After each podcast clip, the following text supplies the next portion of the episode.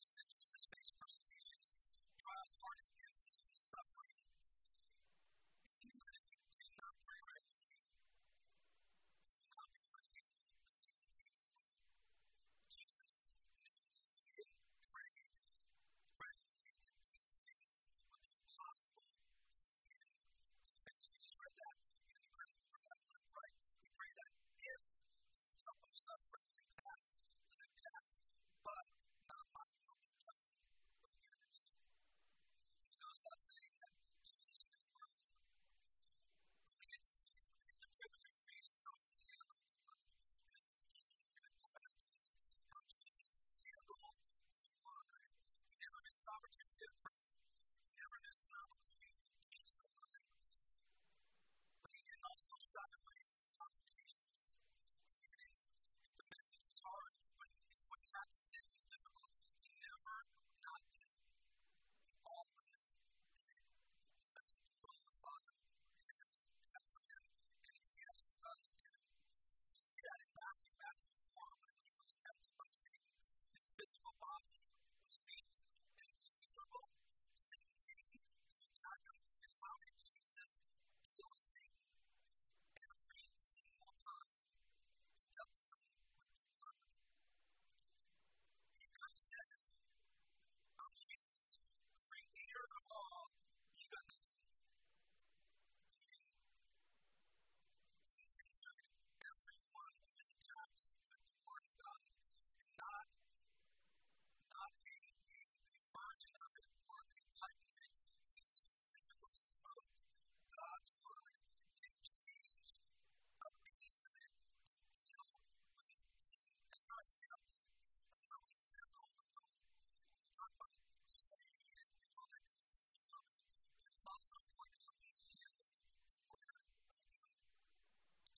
Studying the life of Jesus gives us a rich study of what it looks like to have a strong life. As you heard Pastor Philip and the Lord Jesus say, Jesus is always a Sunday school teacher. How does that look when you have Jesus on the life of strong life? Jesus, how does that look for us? What, what does that look like in our lives?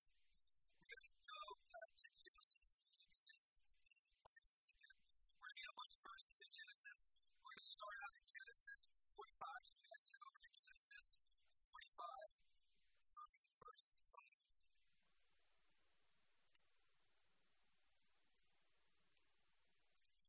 These are verses we're just going to read right now. We're going to come back to them later. But they're pivotal in the life of Joseph. And you can see how that comes out when we get back at the end of Joseph's life. We're going to touch back in there. Genesis forty-five. But now, do not therefore be grieved or angry with yourselves because you shall be here, for God sent me before you to preserve life. For these two years, the famine has been in the land, and there are still five years in which I do neither plow nor harvest, and God sent me before you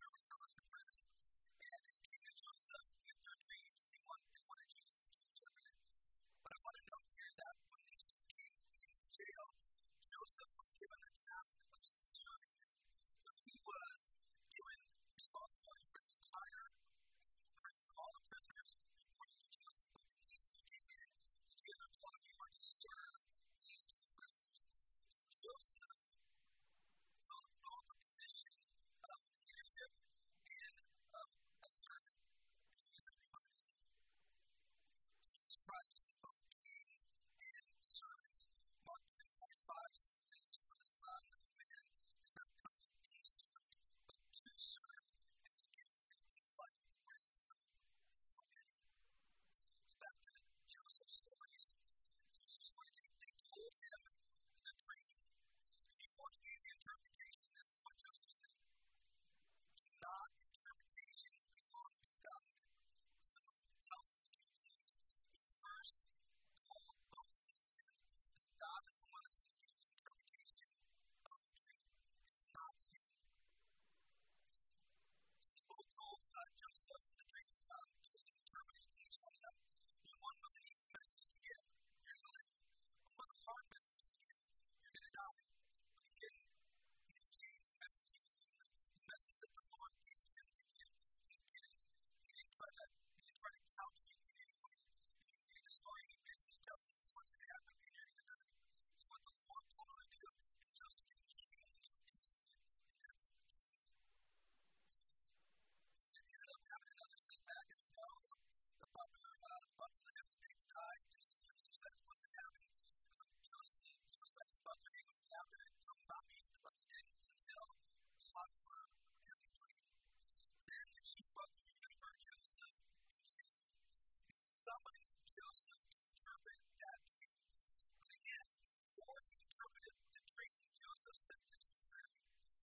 Joseph answered Pharaoh, saying, "It is not in me.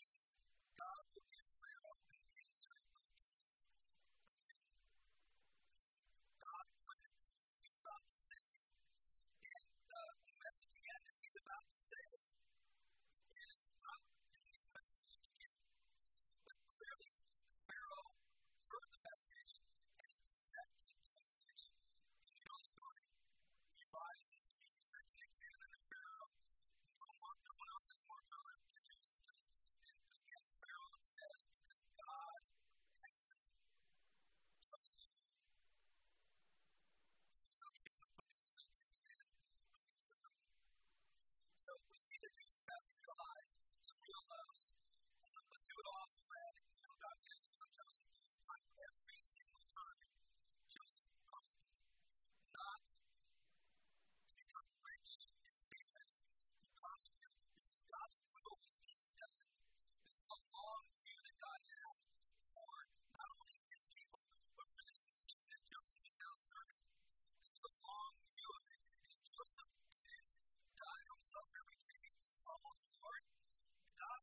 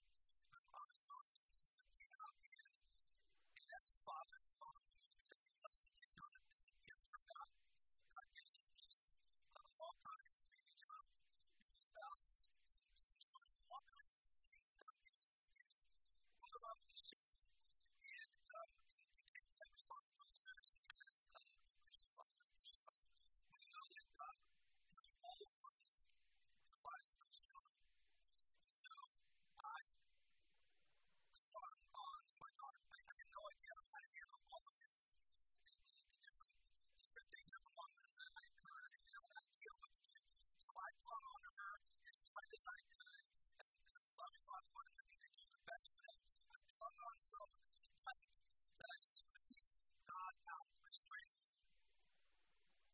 What is sinful? Restraint is what I was asked to do as a loving father. But in doing so, I held on too tight and didn't surrender my heart. Because I thought I had to.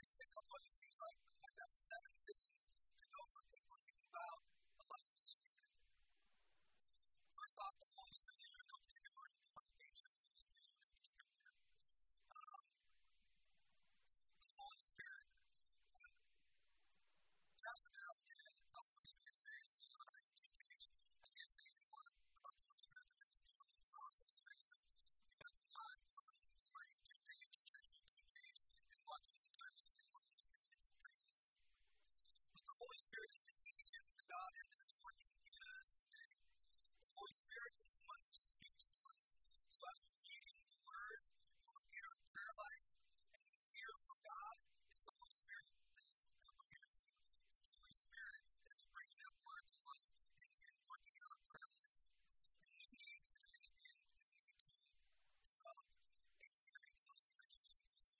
So when He speaks, God will do it.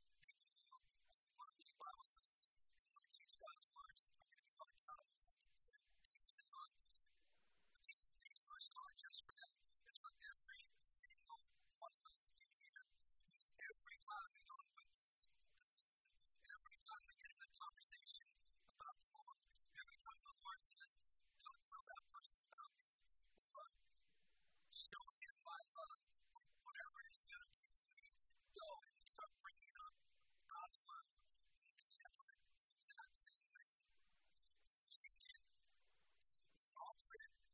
We don't say, well, I know my brother, and if I say these key words, he's going to walk out the room. Then walk. He needs to hear the full counsel of God's word, not something basic that you have to help the person become an impactful words. God's word is as impactful as it needs to be.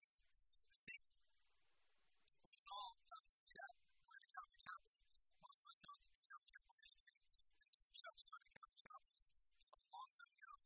And at the time he was founded the Calvary Chapel, the youth were coming, young adults were coming, these young adults were doing the same things. So the hippies that were at the church would all be like, bring the hippies into the church. And when they did, they turned them over to the church, and the hippies were like, we came here to hear someone like us sing that teaches God's word. And they kept pointing to the middle aged thirty year old, you know, some young man wearing sweaters and bald. And said, God is going to teach you. And what you see about Pastor John teaching, Pastor John didn't think he needed to be relevant just because he's dealing with hippies. He taught the word book by book, chapter by chapter, verse by verse. He didn't add to it. He didn't say it. He didn't say it. He didn't think he needed to make it relevant to hippies. He just taught the word. If you listen to his studies in the nineteen seventies, in the eighties, in the nineties, in the two thousands, they're all going to sound exactly the same. He didn't feel he needed to change. He needed to help God's word impact people's lives. And look what's happening. There's thousands of churches all over the world because he was obedient. He studied. He yielded. He didn't want to surrender. He didn't want to do what he was asked to do. He didn't feel he needed help happening. Jeremiah twenty-nine said this, and I said, I will not make mention of him or speak anymore his name, but his word was in my heart like a burning fire, shut up in my bones, and I was weary of holding it back, and I could not. Your prayer today is that everyone feels this way, that when the Lord puts someone on your heart, puts someone in your way, you find a partner who starts speaking God's word, that not hold it back. He has to surrender life. It's life. You have to just deliver God's word. I pray that you do not, not do it. Because this is what your life is just going to produce. You speak the truth no matter how long the message is delivered. You don't make God's relevant word relevant in any way. For a healthy prayer life, a healthy prayer life, worship petitions and intercession. It involves verbalizing our prayers, but it has to also contain a period of quiet so we can hear from the Lord. Our prayer time should always have a quiet period to it, so that the Holy Spirit is able to force right in. We can hear the Holy Spirit speak to us. It's not about throwing prayers up and then leaving our prayer time and looking for God's answer at some point, sometime else. He might actually have an answer for you right then and there. And you need to have a quiet time in prayer so you can hear from Him. Each time you go before the Lord, it helps us to find out how He always is, and it allows Him to work in our lives. For obedience and healing, as we read earlier, I think things that Jesus was speaking to us, even obedient to the point of death, even the death of Christ. But the obedience is important to God, and so our obligation is to follow Him, to be obedient to Him. Obedience is an act of worship.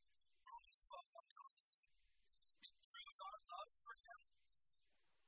First John five two and three tells us that. It demonstrates our faithfulness to Him. First John two three through six tells us that. It glorifies Him in the world. First Peter two twelve tells us that. And it blesses us. John fifteen seventeen tells us that. God has always wanted a new life. It's not a New Testament concept. First Samuel